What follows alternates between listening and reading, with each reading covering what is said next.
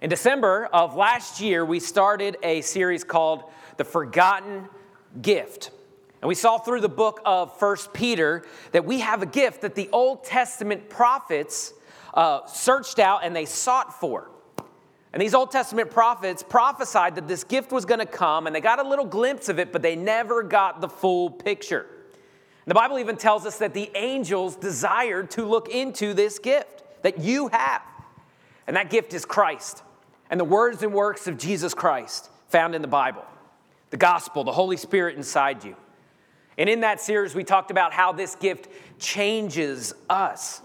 And as awesome as that gift is, just wait until you get to see the gift giver face to face. Then in March this last year, we started to unpack this gift in a series we called Jesus the Series. And we started going through step by step through God's word what Jesus said and what Jesus did. And that's what we're going to continue today. We're going to look at the miracles he did, the people's lives he touched, and the sermons that he preached. And that's going to be our mission for this series to study the words and works of Jesus Christ so that we can talk like Jesus and we can work like Jesus. So today is the season two premiere of Jesus, the series. Bum bum. Last time on the Jesus series. In episode one, we saw that we are a continuation of the Bible and that Jesus left us with the Holy Spirit that we might do greater works. And then we saw that even though Jesus ascended to heaven, he didn't leave us alone, he left us with the Holy Spirit, and that Jesus inside us is better than Jesus beside us. In episode two, we saw that John the Baptist was pointing the way and preparing the way for Jesus. And we asked the question Are we pointing the way and preparing the way for Jesus in other people's lives and those around us? In episode three, we saw Jesus face temptation in the desert for 40 days. And we talked about how temptation can be exciting, but in the end, it's excruciating. And that the Bible tells us to walk in the Spirit so that we do not fulfill the lust of the flesh and to resist the devil, and he will flee because he wants uh, to get us to sin. He wants to make a fool of you. He wants to make the fool of your God by causing you to worship him rather than to worship God. And that God always promises a way to escape sin. And we have example of Christ and how to resist temptation. And he had the victory, and now it's our turn. And then in the last episode of season one, episode four, we saw how Jesus got his earliest disciples and they were normal people without a title that just decided that they were going to get sh- uh, excited about sharing Jesus Christ with others. So today, in season two, episode one, we're going to look at the first miracle of Jesus' ministry, and that is does someone know what it is? Turning water into wine. Now, let me just get this out of the way right here at the front. The uh, point of this event in the life of Christ is not an excuse to use, uh, use and abuse alcohol, okay? Despite what country music says, Jesus isn't your bartender, okay? That's not the point of this story. But the, um, that's the main reason you hear people cite this story. And people that aren't even Christian love to bring up that Jesus turned water into wine. And for some people, it's the only Bible story they really know. And that's not the point of this at all. The message of this story is so much bigger. Now, some scholars believe adamantly that this was grape juice. Others believe it did contain alcohol. But either way, without modern fermentation methods, they weren't taking shots of tequila here, okay? They weren't drinking margaritas out of a, you know, an alien this tall or something. Most likely, their wine, uh, water was, uh, wine was watered down so much that you'd have to drink uh, till your eyeballs were floating before you really got drunk, okay? But in that day, they mixed their water with wine because they did not have a modern purification uh, way to get their water to be pure, so they put wine in there with it to help them from getting sick. All right, we got all that? That's the last I'm going to talk about that. So, so don't get crunk and then blame it on Jesus. Don't get smashed or lit or turned or whatever you want to say, and then blame it on Jesus. That's not the point of this. All right, now that we got that out of the way, let's go ahead and look at John chapter 2 and verse 1. And the uh, specifics of this event are only found in the letter of John, the beloved disciple.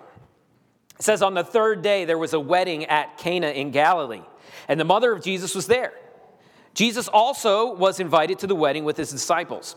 And when the wine ran out, the mother of Jesus said to him, They have no wine. And Jesus said to her, Woman, what does this have to do with me? Try to say that to your mom. that does not go well most of the time. Uh, Woman, what does this have to do with me? My hour has not yet come. His mother said to the servants, Do whatever he tells you. Now there were six stone water jars for the Jewish rites of purification, each holding 20 or 30 gallons. And Jesus said to the servants, Fill the jars with water. And they filled them up to the brim. And he said to them, Now draw some out and take it to the master of the feast. So they took it. And when the master of the feast tasted the water, now become wine, and did not know where it came from, though the servant had drawn out, uh, knew, though the servants that had drawn out knew. The master of the feast called the bridegroom and said, Everyone serves the good wine first, and when the people have drunk freely, then the poor wine. But you have kept the good wine until now. This, the first sign uh, uh, that Jesus did in Cana in Galilee, and manifested his glory. And his disciples believed in him. So Jesus was at a wedding, most likely of someone he knew. It's kind of significant that Jesus uh, went to a wedding. He took the time out of his ministry to go and attend this wedding. And not only did he attend it, but he performed his uh, first public miracle there. We see Jesus and his friends, the disciples, and Mary. Now, we don't see Joseph, uh, Jesus' stepdad, there. Many scholars believe that Joseph had passed on at this point. But marriages in, in those days were week long uh, festivals. It was a whole feast that lasted for days and days, and they were big deals. And families took pride in how they threw their wedding. It was a big social thing, and if it didn't go well, you were frowned upon. So, Mary, his mother, uh, Jesus' mother, came and found Jesus through the crowd and said, Hey, look, they have no wine. They have run out. Have you ever been at a party where they ran out of ice or out of chips or out of dip or something like that? It can get pretty stressful, especially for the person that is, you know, hosting this party. It gets a little bit, I know if it's your wife and, she, and she's like, hey, you need to go right now to Walmart because we ran out of soda, we ran out of this. It can get pretty stressful for the person hosting the party. Now, why did they run out? We don't really know. Maybe there was more people that came than it uh, was expected. Maybe people drank more than they were expected to. But regardless, someone needed to fire the party planner, right? This family's reputation was going to be ruined. And we don't know why they ran out, but we do know that there was a problem that they couldn't fix. So Mary knew that Jesus had, could take care of this problem. Mary had the faith that Jesus could do something about this problem that no one else could solve. But why did she have that faith? Well, we know that this was Jesus' first public miracle, but maybe she, he had done some things privately before where she knew, hey, Jesus can do this.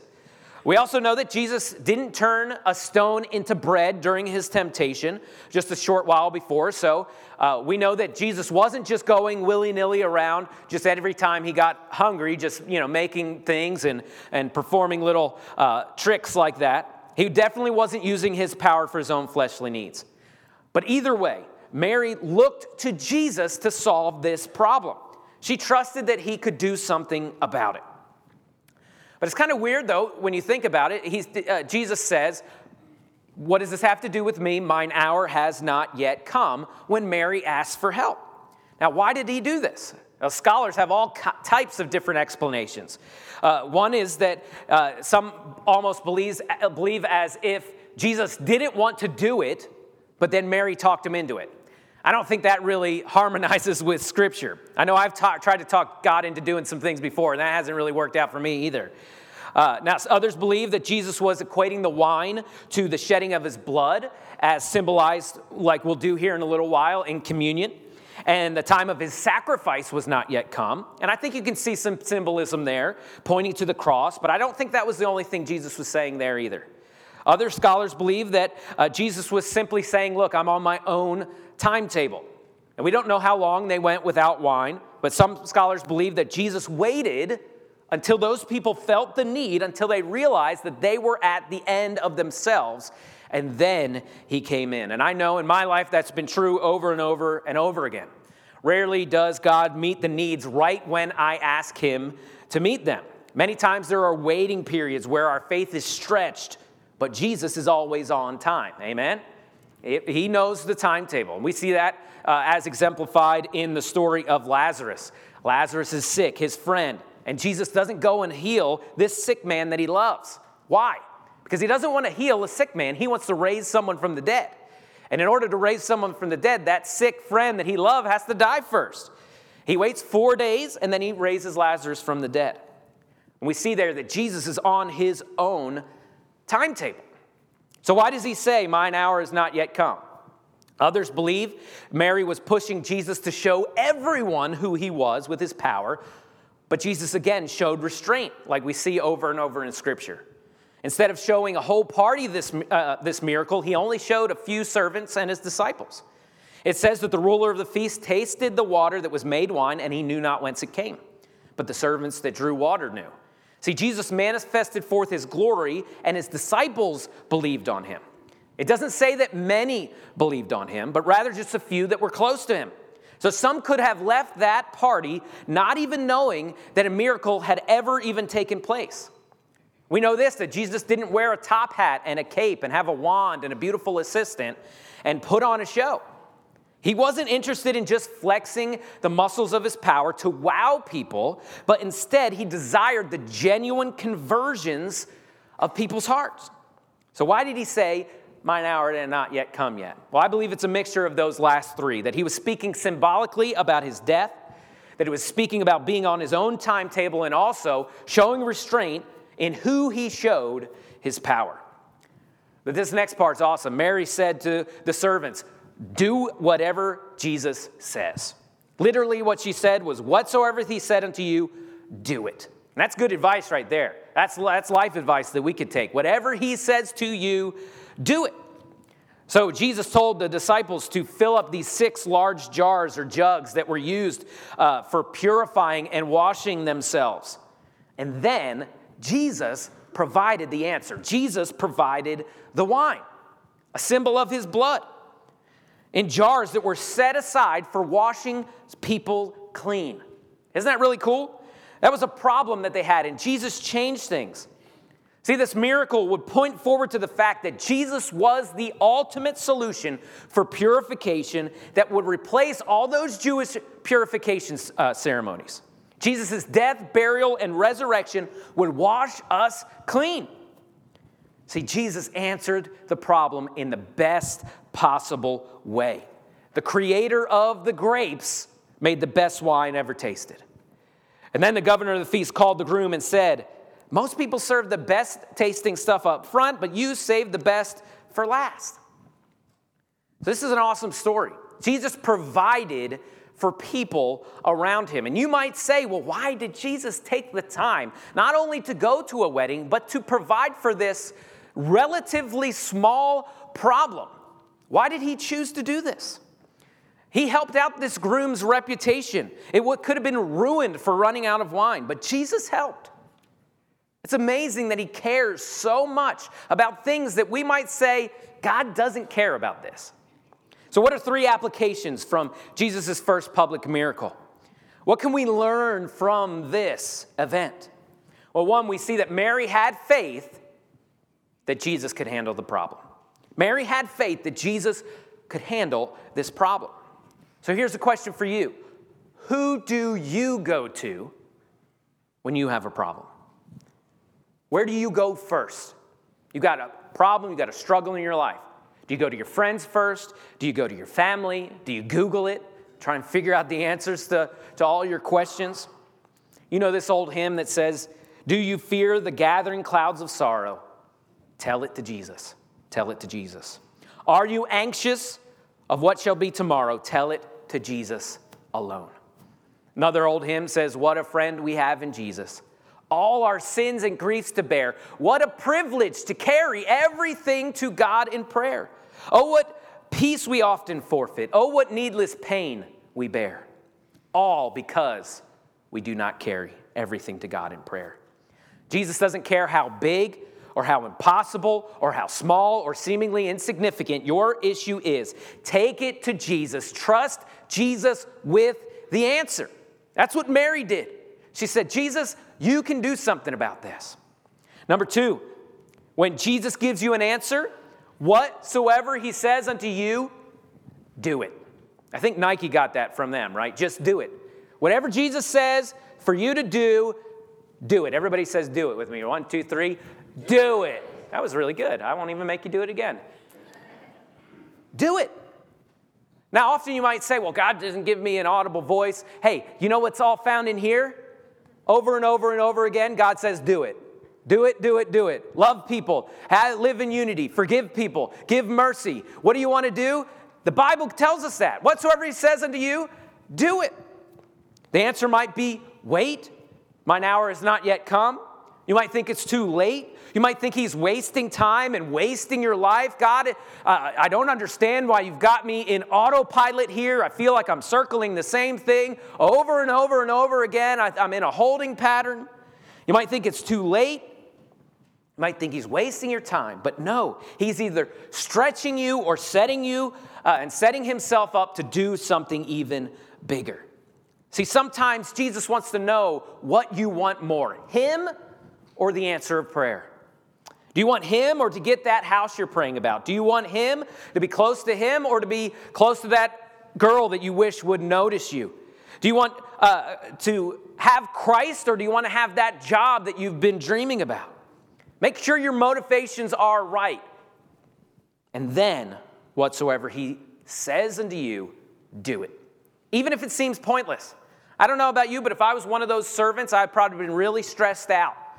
I'm, I'm probably going to get in trouble about this. Uh, you know, this, the, the, the wedding has run out of wine. I, I'm probably should have thought about this and thought this through. And all of a sudden, Jesus says, Hey, go get those jars. Go get those jugs, those empty jugs, and come bring them here. Why? You got grapes in your pockets and we're going to, you know, squeeze them? I don't know, fill them up with water. What do you mean fill them up with water? They don't want water, Jesus. They want wine. This doesn't make any sense. If this was me, I'd have been arguing with him. They don't want water. This is dumb. Why would we take the time to fill up these jars? I'm spinning my wheels here, Jesus. We have a real problem. I don't have time to be filling up pointless jars with water. But no, whatsoever he says unto you, do it. And lastly, trust Jesus to provide the wine. Trust Jesus to provide the wine. These guests drank the best wine ever created. Not only was the wine great, but they tasted a symbol of the gospel. And out of their need came a beautiful representation of the gospel. This is what Piper said. He said, This wedding wine, poured out of vessels made for washing, foreshadowed the best of all wines, which would be served after humans had done their sinful best to meet their needs and failed. This wine would flow freely from an infinite abundance from the purest vessel of all time for the greatest wedding of all time. This was a picture of Jesus being broken and spilled out and used up for us on the cross to meet the need that we could never meet. John 2:11 said that this was the first sign of the signs Jesus did in Cana in Galilee and manifested his glory and his disciples believed in him. Now, we don't know whose fault it was that they ran out of wine, but we do know why it ran out to show forth the glory of Jesus and to make disciples. It didn't make sense for them. They were worried, they were frustrated, they were anxious, they were hopeless, they probably feared that things are going to go bad here. We don't know whose fault it was, but we know why? Because Jesus was setting himself up to do something amazing. And I don't know why these problems have come into your life. I don't know why you're going through what you're going through right now. And you can come up afterwards and say, But Pastor Phil, this is really hard and I don't understand. And I know I'm supposed to forgive. I know I'm supposed to trust God. And I'm going to look at you in the face and I'm going to say, I don't get it either, to be honest with you. But I do know this I know that God is good, that you can trust Him, that you can go to Him, and eventually you're going to see some good out of it. Because whether it's Him refining you through this process or Him answering that problem that you have, He wants the filling of your need to be a beautiful picture of the gospel. And sometimes that means instead of fixing your problems, Jesus wants to fix you in your problems. Instead of calming the storm, He wants to calm you in the midst of the storm. Let's remember that you can't handle your problems on your own. Take it to Jesus. And whenever Jesus says to you, do it. Make sure your motives and your focuses are right. It's easy to believe lies in conflict. It's easy uh, to let yourself create this whole narrative about why this is happening and what's going on. But this is true. God wants to walk with you through this. And lastly, trust Jesus to provide the wine. Whatever you stand in need of, whatever, whether it's peace, whether it's comfort, whether it's courage, or whether it's an actual physical uh, answering to prayer, a health issue, or um, financial issue. Just trust that whatever it is, God knows what He is doing. Trust Him. Jesus will provide what you need. Just do whatever He tells you. Mary had faith that Jesus could take care of a problem. And now it's our turn. With every head bowed and eyes closed, as the band comes. Let's stand to our feet.